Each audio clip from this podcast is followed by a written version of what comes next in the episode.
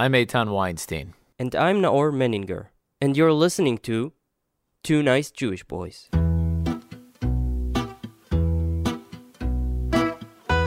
This podcast is made in collaboration with the Jewish Journal. The day after tomorrow, Tuesday, the 9th of April, all of Israel will have the day off. Elections are upon us.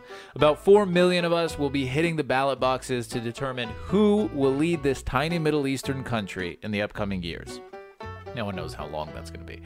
Benjamin Netanyahu, the master campaigner, second only to Ben Gurion in duration as prime minister, or Benny Gantz, an ex IDF chief of staff who has no experience in politics and who's running alongside Yair Lapid and two other ex IDF chiefs. The country is in turmoil. It's heated, it's dirty, it's a close race, and the polls just keep on changing. But one thing is for sure for the first time in 10 years, Bibi's reign is under a real and present threat. Today, we're super excited to host one of our favorite past guests. Danielle Berrin is one of the shining stars of Jewish journalism in America. She was a senior columnist for the Jewish Journal. She also wrote for the New York Times, The Atlantic, Yediot Ahronot, The Guardian, and British Esquire. She's now visiting Israel, and we're thrilled to have her on the podcast again to talk a bit about politics and some other stuff. Thank you for making my resume sound fancy. It, I mean, it, your resume did it on its own.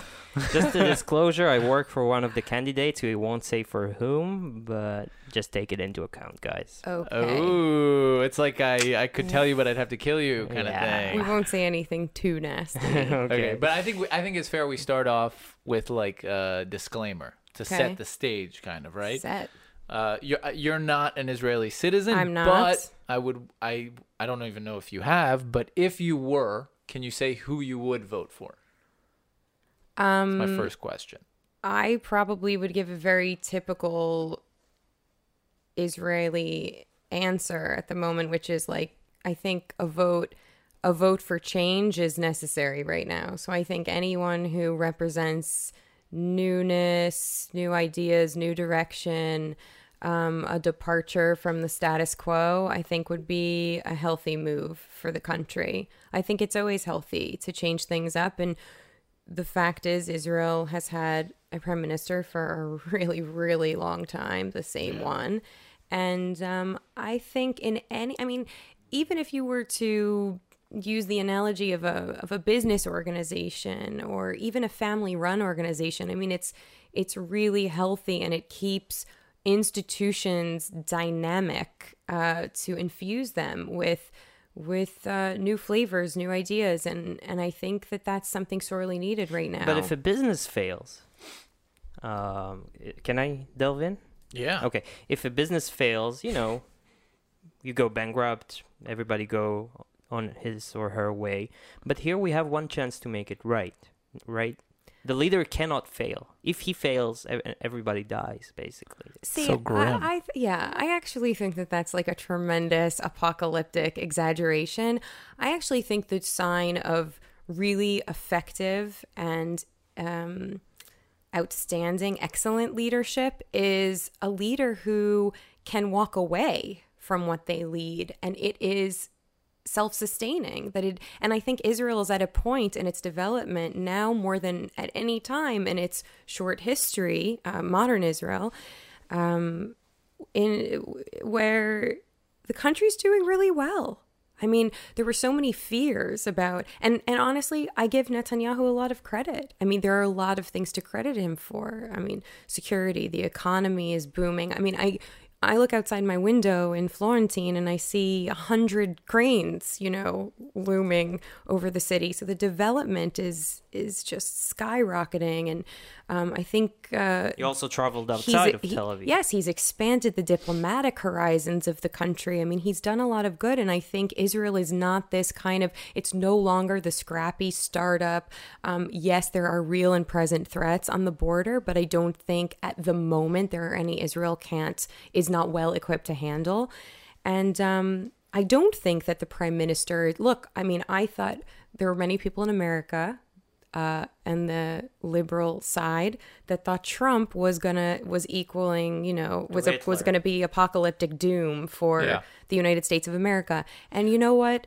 Uh, a few years in, I find that some days are are, are concerning, but overall, His haircut's the, the, institutions distasteful of part. democracy are holding up. If I were you, I wouldn't go back to America after saying that. I, but it can be argued that the United States is on a much, I don't know, more stable foundation, or at least they're they're in a much more stable region than Israel. No question about that. And- Although we have the we have like at least three thousand scary migrants trying to come over the border Yeah. from the south. So days. that's a real existential threat to No, Americans. What I'm saying is that when Israel has it- Tacos. it, it, hasn't taken it hasn't taken you know as much as like I don't know uh, a war to make this area, this country we live in, like uh, destabilized and to make our lives very scary. Like I think that's one of Netanyahu's greatest achievements is that he has convinced not just so many Israeli citizens, but many Jews in the diaspora as well, that without him, the country is truly imperiled, that there is no one else who could protect it as well as he can, that there is no other leader who is as strong as he is. And I think this is one of his great successes because people really believe that and they are afraid. But what I'm saying is, it's more. I'm not not not necessarily him. I'm trying to draw a dichotomy and say that on one hand you have strong uh, uh, leadership that doesn't make concessions and that is uh, you know strong on security, and on the other hand you have a side that's trying to appease and to make deals. And I, I'm I'm just trying to draw. I'm not saying one is right or one is the is is wrong, but I'm saying actually I am. but I'm I'm I'm wondering if it doesn't take as much as like it's not so apocalyptic. I'm not saying that tomorrow if uh if uh if if someone as weak or if someone weaker than than Benjamin Netanyahu or someone who doesn't share his outlook the the Israel's going to fall into some kind of like the next world war and it's going to be apocalypse. But you might have people blowing themselves up on buses. And we're not that far from that. But do you Like- really feel that the infrastructure that's in place would not hold up? It if- didn't. If, Netanyahu was not in power? It Yes, didn't hold up from 95 to 2007, 8, 9. But all of these, but but there have been incredible measures taken in that time. I mean, first of all, you have the. I mean, I think the the completion of the wall was an absolute game changer. The check. I mean, there are all these things, checkpoints that the fact that the restrictions on the freedom of movement of the Palestinians from the West Bank and certainly uh, Gaza as well. That there's, you know, it's really hard to infil. I mean, th- that's why you know the I'm Gazans. not sure it's that, it's that hard. We had a knife intifada two years ago. You remember that? Yeah, I remember it it. was, it was much less devastating than It was, But but, it like could in- have been even. more.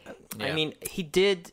He did manage to balance things somehow. But I also think like the knife thing to me was it felt like a hiccup of bad actors rather than a like systemic threat to uh, peace and security. security in the state. It felt like it felt like small. It's like it was like it's like rock throwing at tanks. I mean, yeah, but it could. I mean, the what's Look, nobody wants nobody it- wants to live that way, and I'm not saying it's not a it's not living, but I mean, if you compare, you know, the the knife incidents to the number of gun deaths we Of have in the. United States, it's like there's Of no course. comparison, and yet people don't walk around like feeling, you know, if so and so isn't the leader of the country, then the you know, I mean, first of all, anyway, that's a whole different thing. But I'm just saying, I I don't want to get too hysterical about like the night. I actually think things have been going pretty well. That's why he's popular. So, but you said it yourself. Things are going well. You can see that. You can feel that. Mm-hmm. Many, maybe, maybe Americans who- Things are who are not well. here can't really fathom the things that you see when you walk around the streets. Yeah. So why switch a winning horse, as they say? I, do, this, do they say it in English too, or just in I Hebrew? mean, some somebody has probably said it once. okay, in Hebrew it's- it's a saying. Anyway, you get the No, I think point. so, yeah. Um, because I think there are other areas that require immediate and meticulous attention. Um, I think that it's problematic and troubling that like a peace plan wasn't even wasn't even on the list of like policy issues that were debated this time. That concerns me. Um, so and and of course there are all kinds of internal issues. I think you know Bibi has been incredibly divisive as a leader as well. I mean, I think you've never seen a time of as much strain between Israeli Jews and American Jews.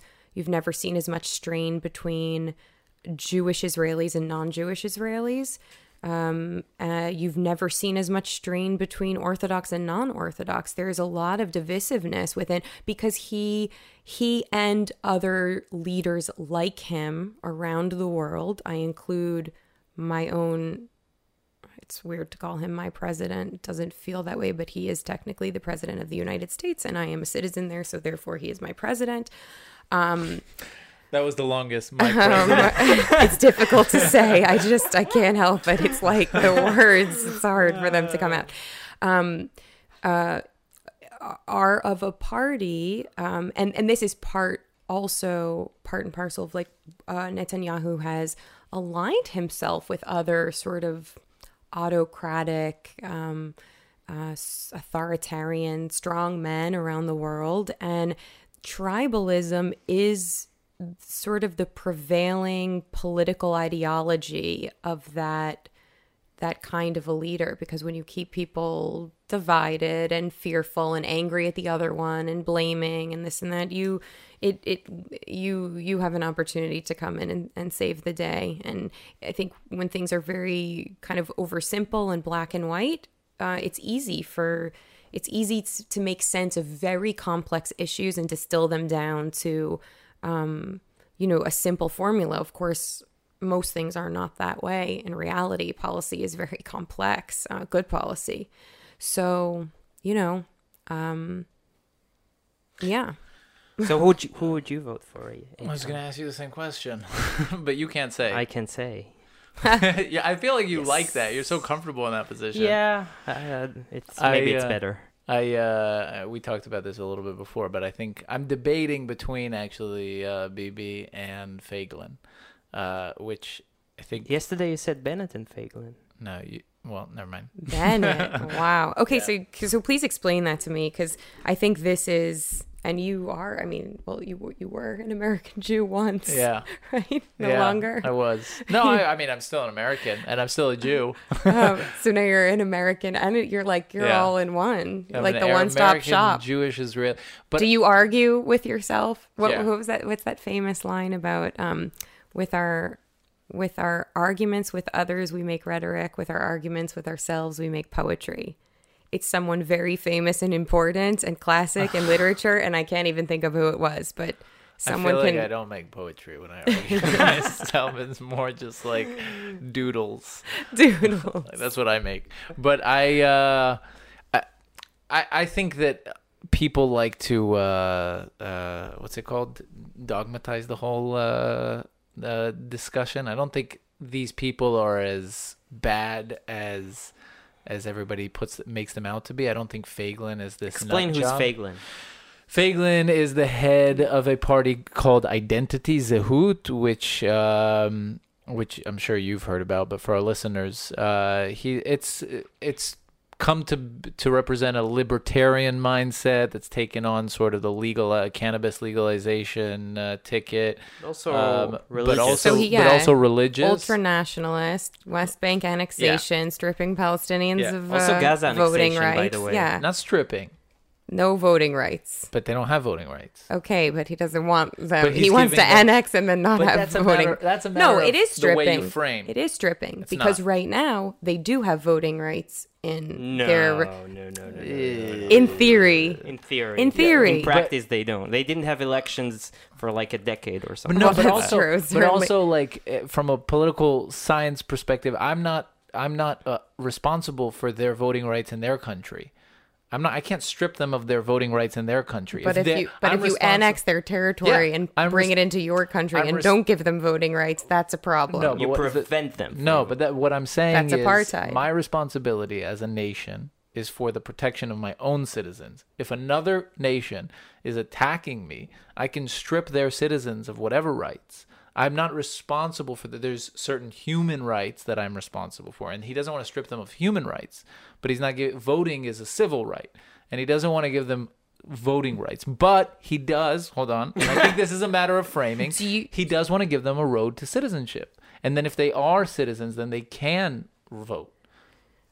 Right if they do a loyalty pledge or something. I mean, Yeah. this is very, it's Which very, is what you have it's to very do. problematic. I, I don't see how Don't that you works. pledge loyalty in America to the Um, it's easy for me to pledge loyalty because I was born there and it's part of my identity. Uh, English is the language, American English is the language that I speak. But you're talking about bringing in millions of people who not only do they not cathect to the idea of Israel or even like Israel, they identify differently and they have a right to Yeah. say we are something else and you know I, mean I believe I'm I'm a believer in a two-state solution so it's you're not going to convince me that annexation and So- and no voting rights is the Yeah. answer to the situation I I think that that's a I, I think it's a lose-lose it's just a matter of when So there's two answers I have to that. One is I don't totally believe in what I'm saying. no, I'm kidding. Right. I'm kidding. One is one is basically that I don't feel like I have to totally come ter- come to terms. I don't actually not believe what I'm saying, but I just I, what I'm saying is I don't feel like I have to totally come to terms with Feiglin's uh, perspective and outlook on security because I don't think he's going to be in that position right now. But I, I, when you do come to terms with it, I don't think it's as drastic as people are, are putting it out to. I think it's a solution. Uh, and I think that there are people. I mean, we're going to be having hopefully Mordechai Kedar on the podcast soon, and he talks about the fact that the the nationality and the identity of Palestinians is a questionable thing. It is. I mean, they haven't. You know, I, I can understand that there are people for whom that argument um, does them a great service. It serves them and it serves their interests Yeah. and their own ideology. So I can understand why there will be people who would like make an every argument, like that. like every argument. But that's not the world that I believe in. It's not the world I live in. I think if there's any kind of sense of human progress or the the you know you know we, we do want to believe that the wait. So is it? ca- Wait, let, me let- ask. let her finish the yeah, yeah, sentence. yeah. no, I just you know to me um, the idea you know the the Martin Luther King idea about how you know the arc of the moral universe is long, but it bends towards justice. Like it's not. I I don't. It's not up to me to tell someone else. I mean, we have laws to restrict people from doing dangerous things and hurtful things, and I'm fine with that. But someone who wants to live freely with dignity, rights, in a land that they consider their own, where they have generations of family history, um, if I negate that claim, I'm negating my own claim. I don't think so because I don't think that they. First of all, I. I mean, does anybody? But I who- think like we're gonna get mired in the whole thing, and I'm Okay, not yeah. sure. So so let me let me take it to a different topic because again the security issue is I I think that I think Bibi's going to take the next elections and I'm pretty happy with the way he's handling so I mean I'm not totally happy but I'm pretty happy but the main reason I'm voting Feiglin or probably voting Feiglin is for the libertarian issue and I think Israel is like entrenched in this socialist uh culture that it inherited from somewhere I mean a lot of it probably comes from Europe and from East and from Russia. Well, yeah, I mean the builders of the state were Yeah. Or- yeah. was so And I think it's I think it's just it's ruining us. Like it's, it's so it's interesting to me that you say that because like everywhere I look, I see like capitalism. I see only, the Only if you in live Tel here. In the Only if you I live underst- here, yeah. you feel the. but by the same the- token you ha- you have things i mean i talk to friends from the states who are an american is married to an israeli and they you know the idea that they could come to israel to raise kids is super appealing to them because they would receive so many additional benefits to life healthcare is uh, more affordable um, daycare education etc all of these things that in the united all- states you i mean i have a friend in new york city who's sending her kid to pre to a jewish uh, uh like preschool okay little like four and it's 40 something thousand dollars a year preschool Let's. Uh, yeah. Okay. Well, America real? is one it's probably extreme. really good though. yeah, I'm sure that kid's gonna be a genius. But look, on gonna get good paper, the next Einstein. like like like communism and social on paper it sounds very good what israel is suggesting to its citizens. But when you delve in and look at the details you can you find out that our health system sucks. Yes on paper you get free health care but try to to, to book an mri scan. Yeah, You- takes forever. if- you want it for free you can come next year.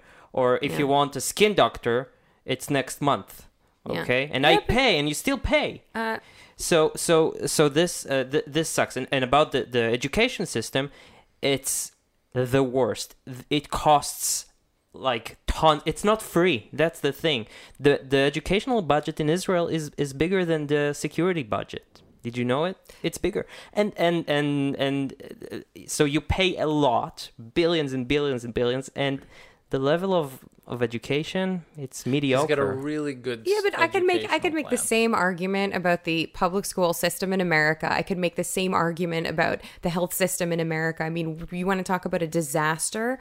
Uh, let's go into the American health system where you, if you have the means, you can get the best healthcare in the world, and if you don't, um, good luck to you. But that's exa- that's that's what I mean, even me. I mean, I, I I have to wait often. I mean, I have to wait months sometimes to go to some of my most basic, essential doctors. Um, primary care tends to be better, but if it's any kind of specialist or female related or whatever, like I could be on a. I mean, I can't even. When you go to the hospital, will you lie on on a alunka? How do you say that? stretcher. on a stretcher in the kitchen? Um, Because here you will. I don't know because I've never been in a hospital here in you America. will. Here you will. You will lie on a stretcher in the kitchen. But I can tell you that I was in a hospital in Paris and it was quite nice. White glove service on the food in the morning. They were bringing me like caprese salad and then, you know, sticking Croissants. IVs in my arms. Yeah. sounds Croissant, awesome. butter, like IV throw up. I think we should all get French hospitals. Anyways, what I want to I want to ask you, Yeah. what do you see um what do you see as the primary diff I mean, it one thing that occurs to me that I and that I've discussed with some of my Israeli friends during the time the short 2 weeks that I've been here is that it seems to me like you have on the one hand Netanyahu who is this incredibly polished politician um, he's uh, Bret Stephens had a great line about Netanyahu. Um, he, he of course was writing an article on like why he should not be prime minister again, but he said he's politically cunning, strategically canny, and toxically flawed. And I thought, okay, that's uh, that's close. And he um, and he said um, anyway. So there's there's Netanyahu who's this like incredibly polished uh, candidate, and um, and then there's Gantz who what I've heard is like people just say he's a human being.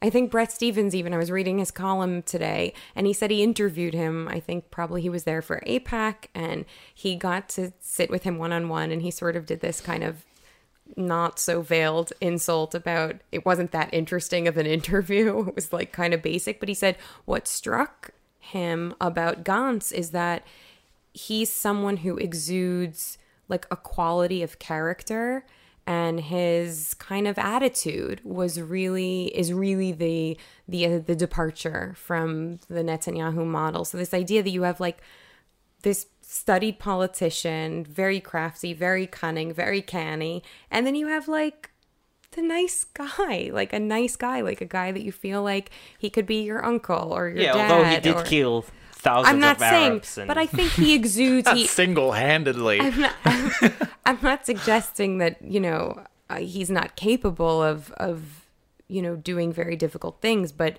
um, or violence or whatever it is. But I think that there's a sense about him that like he's very human. He comes across as very human. Yeah.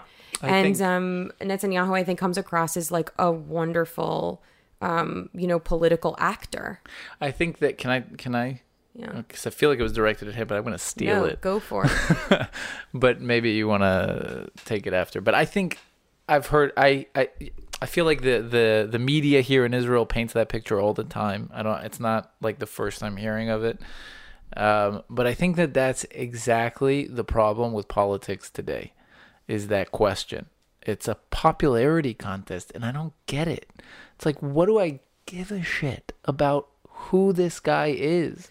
It should be a battle of ideas. So you and capabilities. See, but I argue, And I think competency, I yeah. think your character informs your ability to a execute Does on it? your Ch- ideas. Churchill was a shitty person, right? Um, I mean, shitty. and Hitler was a nice guy, by the way. If you talk, if you met, no, if you met him, I'm not if you talking met him, about nice versus if not you nice. I'm met talking him on about a party, character. on a dinner party, you know, you're, I'm Daniel, I'm, I'm Adolf. You, you, But you I- probably get along. But Addie, to me, actually, Addie. but but that's the personality and character is a different thing. I'm talking about a different thing. I'm talking about qualities of character, like what what makes a person who they are, what define what essential characteristics define, you know, who they are in this world and what they're going to do. And I, I think character brings to be. I mean, for example, like if you look at Trump's character, there are so many aspects of his character that inform his style, um, the way that he makes deals, the way he um, interacts with people that work for him, the um, his treatment of underlings. Uh, I mean, it, it for me it like resonates on so many levels. The fact that he's willing to, you know, cheat, cut corners, not pay taxes, inflate the value of his assets. It, like these are things like that to me matters. Like I don't want a leader who's cheating and I don't want to I don't want someone leading the country whose whose own self-interest trumps pun intended mm-hmm. Almost everything else. So that's where Amer- or maybe that's where Americans or American Jews differ from Israelis. I think if you polled in the streets, you would see that people don't care if the leader is nice. They care about if he can keep them safe. Yeah. But And- she's saying and- more than nice. She's saying Yeah, I'm there's not- actually uh like what she's pointing at is like a moral turpitude. Like Yeah, and I actually think one of one of my grievances with Netanyahu is that I think that like there are so there are um, there are so few moral considerations that come that come before political interest for him. I mean, it's something that I just feel I've seen again and again. It's like he does not care who he offends, who he upsets, how how the, the vi- he's he has said vile things. I mean, he he has no problem um, subjugating certain elements in the population, ins- insulting, d- demeaning, etc. Sure. And and to me, it's like you know, for him, it's like and and you know, Jewish self interest is part of his self interest. So I understand that his more his in his view, his moral calculus is I'm protecting the one and only Jewish state, and you know, I have to I I have to preserve the the arc of, of Jewish history, right? Like it's up to me. Otherwise, we'll disappear probably um, into atoms. Um, yeah, so- but that's like normal for Let- leaders, let's- right? let's- right, Let's but so but so anyway, so, uh, so anyway, that's just right. So I wanted to ask you about like what are your impressions of I- Gantz? I think, Um, first of all, why people vote for Gantz? I I guess that's the question, right? So I I think if I need to say three reasons. Reason number one, he looks good visually. he's handsome. He's tall. What is that? That that's just awful. Uh, he is. No, I know, but I'm saying is- it's awful that we're in a place where that's like Oh, number that one reason. it always matters. It always matters. That's people like to, people like to look at nice things. It's classic. I mean, look at look at the. I mean, look at Obama, super fit, tall. Yep. Uh, JFK. Like people like Yep. thi- people like people Was are always- easy. there was also William Taft. easy on the who was eyes, like yeah. 400 pounds. Thank God we weren't around back then. Bathtub. Um, but, so he looks good if you compose it, you compare him to Bougie to uh, Herzog last time. Right. You know, it's Right. it's incom- you, it's yeah. So this is reason number one. Reason number two, he was uh, the chief of staff. Yeah. Here, it's a deal breaker. Uh, like uh, Herzog wasn't chief of staff before him. Who ran against him? I don't know. I don't remember. But but it's the first time since '99, essentially, that a chief of Re- staff. That's what you think is. I'd say reason two is to topple Bibi. I would say that No, but may, might why- even why be people- I agree with reason that. one. Mm, I feel like that's mo- every Yes, argument but- I but- hear but- is yalla dai tzarich lachlief. no, we need but to change that was him." the same. But it was the same argument in 2015 with Herzog. with Herzog, and and he couldn't pull the same numbers that that Gantz is getting now. So Hmm. why is that? Why is he more than anyone before him since Barak? He can't. Well- he can't help it that he's good, good looking. Nope. nope. we got nope. first of all we got to wait till Tuesday to see what the numbers actually are because in Yeah. the end the polls yeah, yeah, said yeah, that yeah. Bibi would get a lot less. But last election, So those are the two main Okay, what's reasons. three? Uh, I think uh, this is more like strategic campaigning um, virtue. Mm-hmm. S- since he went with Lapid, Mm-hmm. um, what he got from Lapid is infrastructure that no one else has. Like he has. He, for I'll give you guys an exam- example. I like went to campaigning see infrastructure. yeah, I went to see Gantz in an event two weeks ago. I wanted to see and to experience. He did a, a- an event for young people here in Tel Aviv. I went to look to see and experience him face to face. I was in awe from what I saw. Really? It it was I've never it's it was America. I've never seen such an event. what do you mean? First of all, it was packed. Like it had 300 young people. Now in Israel, to bring 300 young people to hear a politician in the evening, it's it's extremely hard. Extremely hard. People, let's say, age 20 to 30 in average. You would think he, pro- he you would think he was promising to legalize pot. Eh, f- yeah, exactly. And then the whole production felt Hollywood.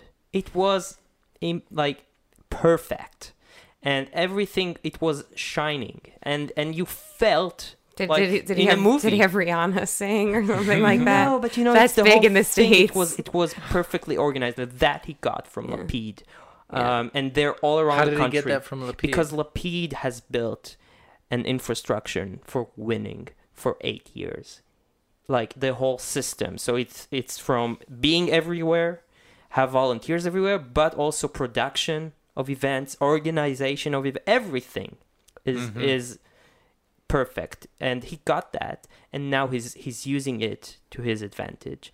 And and and when he- I saw him also in the event, it was extremely impressive under all that those circumstances. So let's talk about the murmurings from the beyond that as soon as presumably um, Trump's favorite Israeli prime minister gets reelected, there are uh, whispers um, that there's going to be a peace plan unveiled. Well, it's kind of like there's because there's mixed messages. Because Trump's got one plan, and then Bibi just a, a few days ago or yesterday, I think, Yeah, said he's he going to annex the West, West Bank. Yeah, I know, I heard that. So But he like said that not on the before, same But he said that before and then walked it back Yeah. after the election. So I don't really trust much that comes out of his mouth. I don't trust. Although- to be to be fair to Bibi, I don't trust much of what comes out of any politician's mouth before an election. Fair you know, enough. Fair enough. they're one of the gifts of being a politician is that you're very good at telling people what they want to hear. Mm-hmm.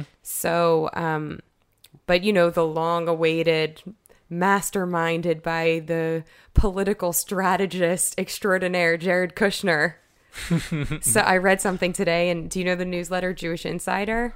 So it's I've of it, amazing, yeah. and my my friend Max Newberger um, created it and runs it, and he has like an incredible growing team of reporters that are like really killing it. He has a reporter. He says the only he's the only like Jewish journalism reporter on Capitol Hill, and so they reported there. So he he puts all this stuff together in this newsletter, and I was reading it, and there was something about how Kushner is going to perhaps present his plan on like he's going to use film or video to uh, the way he would he would show off like the penthouse apartments on a building that he needs to sell or whatever. And he's going to make some like fancy video about this is what your life could look like with the 65 billion dollars I have collected from a handful of Middle Eastern countries and the United States and just imagine one day five-star hotels world-class restaurants It might work. Bibi likes presentation. But for whom is it? no for the Palestinians. Palestinians, yeah ah, okay. he's That's gonna the like try to carrot. like sell them on you know Okay, okay. glamour glam glamify I don't know if it'll- Glamify Gaza. I mean, That's if what I we were should if call I it. were them, I'd take it with both hands. yeah, but, I know. We we can only hope. But I, I, I, I think. Take what though? The plan. There's no plan. What they Well, we gonna don't know say- it yet. Yeah, but they're gonna offer. A, Maybe maybe they'll just Lots of offer to like put up a few like free Trump towers and everyone can live in them for free and they guarantee electricity actually all day long. and casinos. Here at Trump Tower Gaza, you can actually you can get electricity 24 hours a day. I feel like Trump's style though kind of would fit in in that in that culture in the Middle East. Oh you yeah. know what I mean? They they respond to Like, that That extravagance. Of, well, also they they resp- the way that he operates. It's a kind of uh, it's the strongman, you know, negotiation, and I Yeah. feel like the I think that was one of the biggest complaints that a lot of the so in the LA Jewish community we have Jews from all over the world. And one of the big um, populations within the LA Jewish demographic are um, Iranian born uh, Jews Iranian born American Jews. And they lived in you know they lived in in in an islamic country and they feel that they have experience with a certain mindset and a certain way of doing things culturally speaking. And so they always faulted obama during the iran deal because they felt that the Obama administration was so desperate to get a deal, they were just giving away the store, giving away the store. And they were saying, like, you don't understand how it works in our part of the world. Like, you don't understand how these people think. And they're they have the long game in mind. And so I think Trump, quite to the contrary of Obama, um, he understands that mentality and he's like the person who's like willing to walk away from the table well, you don't like it okay never mind deal's off you Right. know Yeah. and You have this um, one chance. exactly he'll Take it or present leave it. right and he'll present a really pretty picture so i so like today i saw a number there the number that they're sort of banding about is 65 billion dollars I For mean, the for what? Palestinians, for, For- giving up their dream for the entire Yeah. land. For us, like for us. So there will be no. So it's it will be annexation. no No, we'll For the- annex. We'll, we will annex the Gush Etzion. You know, there will be parts pa- of the i mean there will be the territories. land So, like, the swaps and all the big things that everyone's settlement always Yeah. talking about blocks. but yeah They get. They probably won't get a state right, uh, right off the bat. That's probably. a horrible Listen, plan. listen, That's such a bad plan. That's such a child's Well, plan. we'll see well well it's like let You me pay it. him a lot of money. yeah But the thing is, Bibi and Trump are so close together, right? yeah Which is they're like two peas in a pod how do you explain that? Um, first of all, I think that they are very similar operators. Um, Bibi is obviously more polished. He's more intellectual, uh, definitely more educated. Uh, Trump is more kind of like off the cuff. He's more sort of an improviser. He's spontaneous. He says the first thing that comes into his mouth. Um, but I think that they fundamentally have I think that they have the self interest, this not just self, it's like self interest, but it's also self preservation. Like they have these very primal core instincts that are very similar, in my opinion. They want, they think of themselves with grandeur, they aspire to greatness. They want to live well. They want to they want power. They want luxury. I mean, look at all the things that like so many of the things Netanyahu's gotten in trouble for over the years, all the corruption charges and like it's always about like luxury items, like money or champagne or whatever it was. Like it's like his cigars. I mean, and like here's Trump with his, you know, private jet that has golden seat belts, you know, and toilets. I and I'm like, yeah, this is like this is the great aspiration. Like I'm a I'm a, I'm the king of the world, you know. I'm powerful. People listen to me. They do my bidding. Um, I mean, there's it's grandiosity, it's narcissism. Um, it's they have a lot in common, and and they they really work the same way. They understand each other. But Israel is the great beneficiator, Beneficiary. beneficiary of the, that relationship. I would Ab- say. absolutely, but here's the big question mark: is like Trump is not an idiot. He's given Israel a lot. That has been helped by the fact. I mean, and there's no question in my mind that the reason Trump cathected to Israel the way that he did is because so many of the people around him are Orthodox American Jews. Um, and he has been influenced greatly. He respects those these people that have, that he's worked with some of them many years. Obviously, his son-in-law, um, his daughter converted to Judaism. So His lawyer, yeah, Cohen. many like many lawyers maybe and not. many. yeah, but a, a large part of the Republican constituency has always been. I mean, recently, at but least. not not really Pro- because the Jews are so small. Yes, they have been. Of course, they've been pro-Israel, but Jews are such a small. But in Trump's world, Orthodox Jews are dominant. You know, there are there are a lot of of really you know talented, intelligent Orthodox Jews around him that he respects. So the connection was there. The the Kushner thing is huge. Um, his family. So it was an easy. It's and he is that. That's that's also it. It's like the nepotism thing, right? Like it's his family and it's his family's interest. And so just after Donald Trump comes Donald Trump's family. So, you know, so I think that the little bit of the special connection there is, is attributable to that. Um, but uh, anyway, Do you Do get you- do you- Israelis? Sorry. I have a, I have but a but oh so my so my so where I was going with all of that was that so my big question is okay so he's given given given you got you got the embassy you got the Golan you got um you you know so many so the the thing that with the United Nations I mean pulling out of the Security Council Nikki Iran. Haley Iran. the deal the Iran deal so he's been very strategically giving giving giving giving and then he's gonna I mean Trump always said this is the, the hardest deal in the world and he is gonna make it. So he has ambition to solve this problem.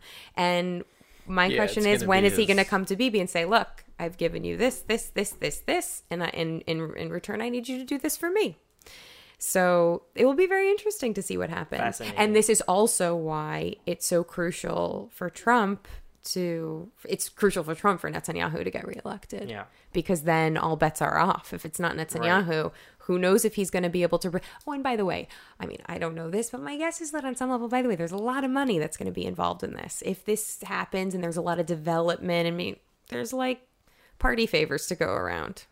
So, But the thing is, I mean, first of all, he's been giving Israel, right? It hasn't just been giving Netanyahu. So I feel like it's going to carry over somewhat. yes, agreed.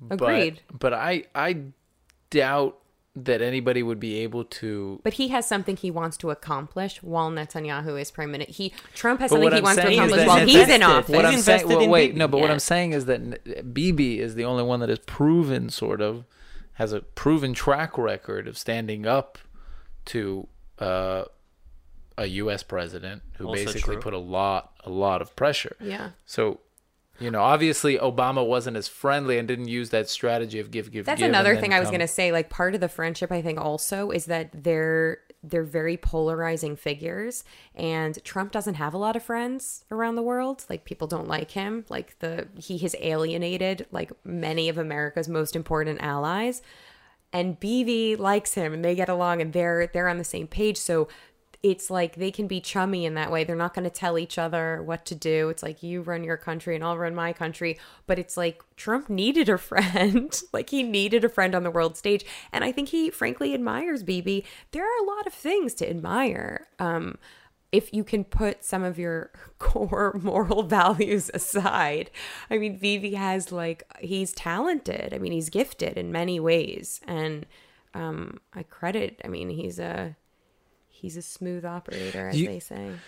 Do you think that Bibi suffers at all from any kind of maybe negative, uh, Like overly negative? Yeah, overly negative, like the opposite of whitewashing. Like, do you think that people are painting him? I do. I I'm sure. I don't. I don't follow him in a granular way because I don't live here. So I get like the big points and I follow the news, but I'm not reading it the same way I'm reading about Trump. Um, and I will say, and this is coming, this is coming out of the mouth of someone who uh, is not a, tr- a Trump fan, um, ninety nine point nine percent of the time, but um, I definitely think the media is the media loves to hate Trump, and I also know just people that I know. Like I have this very funny. I'm on this thread of these like quite powerful, um, very accomplished women uh, from all over the United States, mostly New York and LA, but some. Okay, keep going. Um, uh, some Hollywood filmmaker sort of put this group together, and they're they're really like high profile women. Um, a handful of them names you would know, and I mean the level of hysteria over Trump and Like what? I it, I mean I could give you a million examples. It would be a waste. It's just it's to a degree where like I I have a hard time I guess relating because there's no there's no there's no nuance. There's no it's just there's Instinctual almost. yeah, it's like it's this it's it's a kind of automatic reaction Yeah. and that concerns me as much as anything. Like the minute that citizens start reacting automatically like that, I mean, I don't see I don't see how that is a a morally superior behavior to anything that Trump does. Like Yeah. I, I mean to me like when you become a sort of unthinking automaton when it comes to politics, like you're that's a dereliction of your civic duty. I mean, you have a responsibility to to like deeply examine and interrogate and it's like there's no there's no There's none of that going on in that group. none of that. But it's it's it's symptomatic of the left in general. I mean the Yeah. just so yes i do think there is a, a an outsized hysteria and anim, anim, antipathy towards donald trump. There's there's no question about that. But do you get- much of it is deserved And- but, but- it's still there. Do you get these Israelis who just love him and don't care about his yeah bad? i i completely understand you mean israelis who love trump yeah. I mean, this trip in particular, I've realized like, oh, I get it. I get it. I get it. He's like like live your lives. Do like I'm going to I'm going to help you out. I'm going to give you what you want and you should be free to prosper and do and and I think for Israelis, it's great. You know, if we're talking about like naked self-interest for the average Israeli citizen, um, the things that Trump has done for the country are great they're great for Israel. They're great for the Jewish state. They're great for Jewish aspirations, Jewish sense of self, etc., security, blah blah blah blah blah. Um, Because if an Israeli were to debate with a Jewish American, uh, like I, I guess uh, he- depends on which Jewish Yeah, American, but- because the you know we, we have to be we have Trump. To, we have to be very careful, and I would encourage like both of you, obviously, as you talk about this, is like first of all, the American Jewish community is not at all monolithic, and I think um, one of the interesting phenomenons up until recently, when the when the left won seats back, when the, the Democrats won seats back in the House, is that there has been this rightward lurch in not just in the halls of power but it has it has trickled down to the Jewish community because the uh, the power the the the the powers that be are there's a you know like Trump and like Orthodox the the vast majority of American Orthodox Jews um not all but and and particularly like some modern Orthodox tend to be a little more kind of socially liberal or whatever but um there is a very strong loud powerful wealthy community of American Orthodox Jews on the far right and they love Trump and you aren't they a minority though? they are a minority, but right now they have power. They have the ear of the government of the United States. Um, they have uh, they have shared interests. So there's there's a lot of there's a simpatico thing going on there right now, and it's very interesting because the left has been kind of. It's interesting that all of this anti I mean there's anti-Semitism on both sides, but it's interesting that this kind of uptick and the fact that Israel like Israel is becoming a wedge issue in American politics when to AIPAC's credit for so long it was a bipartisan issue. AIPAC did a brilliant job of really bringing people, educating people, bringing Congress people to Israel. And I mean they they were they were magnificent at doing that and then it all fell apart. And that's a subject for a whole, an entire podcast, but you know it's it's interesting to me that at the moment that the right and the sort of like orthodox jewish alignment is happening in israel it's like orthodox american jews the trump administration israel all good. And then on the left you have like all of this this sort of like creeping uh I mean, on the on the on the right, you also have you know white nationalism in America, and there's uh, you know anti-Semitism is the beating heart of white nationalism, and Trump is perfectly happy to dog whistle to his white nationalist base um, whenever it, it serves him. He'll do that, and then he'll turn around and give Israel, you know, the Golan Heights, which is funny. But I remember hearing a, a, podcast on the New York Times a long time ago, and I thought this was such and and someone said like, "Wait, I don't understand it. How could white nationalists support a president who's so pro-Israel if they hate Jews?" And they're like, because Israel's like a model of like an ethnic state and they want all the Jews to go there. They don't mind if you're in Israel. They just don't want you in. They want to have like a white America again. Um, Anyway, I'm segueing. Really, I'm segueing into the anti-Semitism thing, which I have a lot to say about, but I don't. I'll wait She's for you to. fascinating. I'll wait for you to ask me a question. But you were beginning to say something about anti-Semitism creeping into the left. it's America. on both sides, okay. but it's different. How um, is it different? So, um, so the left is so what's happening on the left is happening the anti-semitism of the left is related to anti Zionism. And I think you see those two as a pair more on the left. Um, it, it comes in terms of, you know, ascribing, you know, like evil powers to Israel. It's not, I mean, no problem to criticize Israeli policy, but that's not what we're seeing. We're not seeing criticism of leaders. It was, it was very wrong for so and so to say this or this policy. It does a disservice to the Palestinians because you're not seeing that. You're seeing, you know Ilhan Omar's tweets about Benjamin's. hypnotism and, and money buying uh, you know anyone who supports the Jewish state well their their loyalty must have been bought and paid for I mean which is an insult to me by the way so you know um anyway so so I think you um but I think what's I, I listened to this really and, and listen I there's a rabbi in my community and you know she claims that the anti-Semitism on, um, of the right is the more violent dangerous one because these are the these are the well-armed white nationalists of America who are you know gun toting they they have like a lot of guns and they they advocate violence. And of course when they had their rally in Charlottesville someone was killed and um, skirmishes break out. And you don't see so much that kind of stuff on the left but you see a lot of talk you see a lot of uh, articulation of anti-Semitism on the left. And um, and extreme uh, it's not criticism of Israeli policy. It's criticism of of Israel's being criticism of Israel's existence. Um, so it's really troubling. And anyway, I was listening to this podcast not so long ago, and there's this guy, Eric Ward, who's the executive director of something called the Western States Center.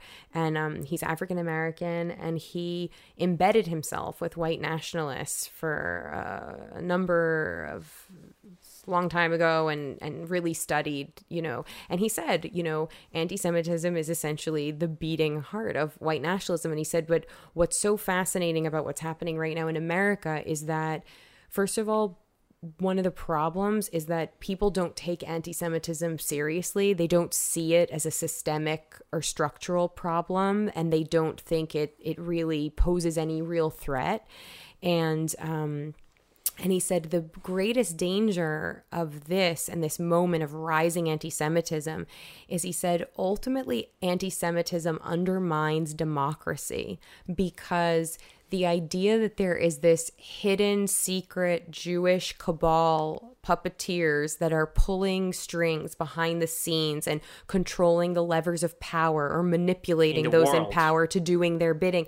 The minute there's a there's a puppeteer um, a puppet master. I'm sorry, the minute there's a puppet master, it does not matter what you do in a democracy because there's a puppet master. Okay, there's somebody pulling the strings behind the scenes. So all of a sudden, you know, the things that that democratic citizens citizens are called charade, upon to do basically. right it's it's a joke and and it's completely useless everything you do is futile because someone's pulling the strings behind the scenes and so he has this amazing um he has this. I actually wrote it down because I thought it was so incredible. Danielle is the first guest to have. I have notes.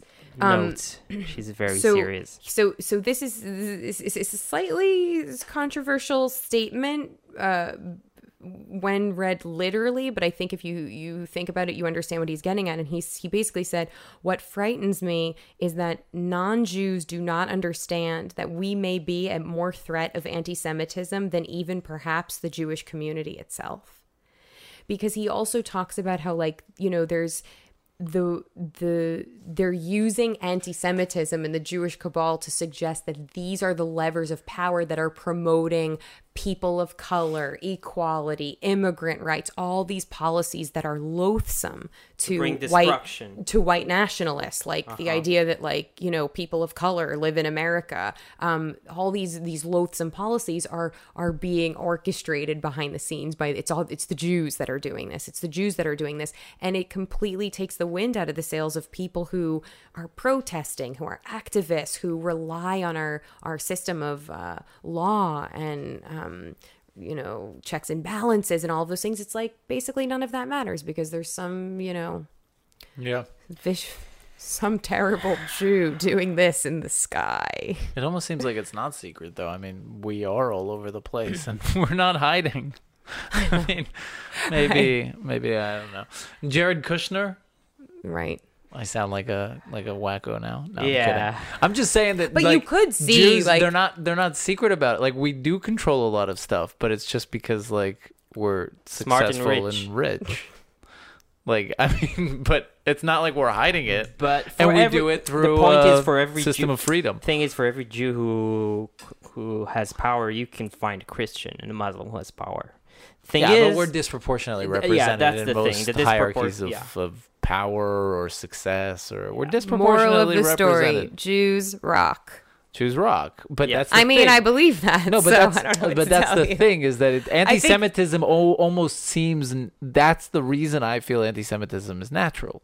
It's because when you climb to the top, you're gonna have people who are But I, trying I, I, take I you think down. we have to. I think we have to be very careful about resorting to some of these stereotypes as much as we want to pat ourselves on the back and say, "Well, it's so wonderful that such a small percentage of the world population has accomplished such a great deal." And it's it is true, and and by many measures, I mean, number of Nobel Prize winners, number of Israeli companies on the Nasdaq, et cetera, et cetera. I mean, there are a lot of ways that we can. I mean, Hollywood, the creation of Hollywood, the um, there are a lot of things that uh, the wall things on Wall Street, you know, like Yeah. So um, there's no question that there are Jewish people, talented and intelligent Jewish people who are who you know have possess power in this world as anyone else might in a, in another place. Um, but I think we have to be careful about that because there have been many, many times in, Jew- in Jewish history when Jews have had no power, and it doesn't. And I think one of the interesting things about anti-Semitism is like you're either it's either the anti-Semitism of the all-powerful guy at the top, or the Jew is what the the rodent, the mm-hmm. cockroach, the you know it doesn't matter. You can be high or you can be low as a Jew, Yeah. but we'll find a way to hate you no matter what. So it's either for Hitler it was vermin. It wasn't you know it was like they're they're disgusting, they're dirty, they're you know that was a um, way for him to to stereotype us into that category. But I mean, Jews were very successful in Germany. But the point is, it's ascribing these kind of secretive power because the the fact is, it's not the same thing to say um, there are powerful Jewish people um, working in the American government. It's not the same thing to say that and also say that Jews control the US government or you know the famous one Jews control Hollywood. No, Jews don't control Hollywood, right? Box office controls Hollywood. It's the ability for a film to make money that that controls the way the industry operates. Are there not powerful Jews in Hollywood that helped build the industry, that have helped run the industry, that have presided over the studios, that at the Steven Spielbergs who have made unbelievable films? Absolutely, yes, that's true. But it's not the same as saying Jews Jews run Hollywood. yeah, I, we gotta I- fin- we gotta wrap Okay. things up. Okay. Well, Are we done I already? Zip it. That was so fast. I mean, yeah. Uh, just we can just mention. I guess you're it was doing such a relief to speak in English after all the Hebrew that I've been learning the past two weeks. Can What tell are you up to nowadays, real quick? Um, I am writing a uh, television pilot about the Jews. Does it have a name? Um, oh, I have a quick funny story about the name. Before Michelle Obama's book came out, the title of my series was Becoming. And I was like, this is perfect because it was all about the verse in the Bible where Moses says to God, Who shall I say send me? And he says the famous line about, I will be that which I will be. And I thought, oh my God, becoming, this is exactly it. Thank you. And I was on a silent meditation retreat um, with Sarah Hurwitz, who, of course, was um, uh, Michelle Obama's speechwriter, one of them, but one of the senior ones. And um, I, I was I hadn't seen her since an Israel trip that we had taken together a couple years ago with the Schusterman Foundation, and so we were at this Jewish silent meditation retreat in the desert in California. And she said, "What are you up to?" And I said, "Oh, I'm doing this thing, and it's called Are you Becoming." supposed to be silent in this? And, yeah, well, it was like right at the oh. right at the end when we when we could talk and and there was this there was a sermon given that was kind of about the idea of becoming and I said, "Oh my god, I love it and that's the name of my show." And she goes, "You're kidding, right?" And I'm like, "No." And she goes, "That's the title of Michelle Obama's book." And so she told me that like I think in June or July, and of course the book came out in the fall. So now I'm having to rethink my still have it. We'll see. We'll see. Listen, if it happens two years from now or three from my lips to God's ears. Anyways, so yeah. So do you need like someone to buy the script? Yes. Okay. Any takers? There's a rabbi. Two. How two, much do you want? Two rabbi protagonists, actually. Okay. Um, and it's it's firmly couched in the Jewish world. And my pilot is called the Divided Self, and it's essentially you know the journey of a character who's torn between um, the life, the their fidelity to the life that they've chosen and the commitments that they've made, and what I call the human longing for more. We have some Wow. uh, interesting people uh, listening to this show. So guys, if you want to invest in the next Netflix hit, the next That's- big thing. your chance. Yeah. Okay, before we go, we are collaborating thanks to you You're with welcome. The, with the Jewish Journal. Uh, JewishJournal.com. my, my have, alma mater, I'll call it. They yep. They have uh, podcasts. They have columns. They have uh, Dave Shapiro. They, They have, have, a website. they have a website JewishJournal.com and the w- and for example the podcast the David Suissa podcast he, he had Jay Leno not so long ago which is pretty awesome. Jay Leno really likes the Jews. He just hosted, I think that was because he hosted some event in LA and he was like super generous and he said all these nice things about Jews and about Israel and everyone was like, wow, what? well, I guess we gotta have him too. Yeah. And also, also, we do this on our free times, guys. So if you want to donate some uh, schmeckles, no, no, then no No. schmeckles, shekels. That's a funny story too, but for after Shekel. shekels, then uh, go to 2njb.com slash donate. thank you so much, guys. Thank you, Danielle. Thank you for having Enjoy your me. time so here. fun. Thank you so Thank much. you. Thanks, guys, for listening. Next Bye. year, next year in Jerusalem. Oh man. Woo!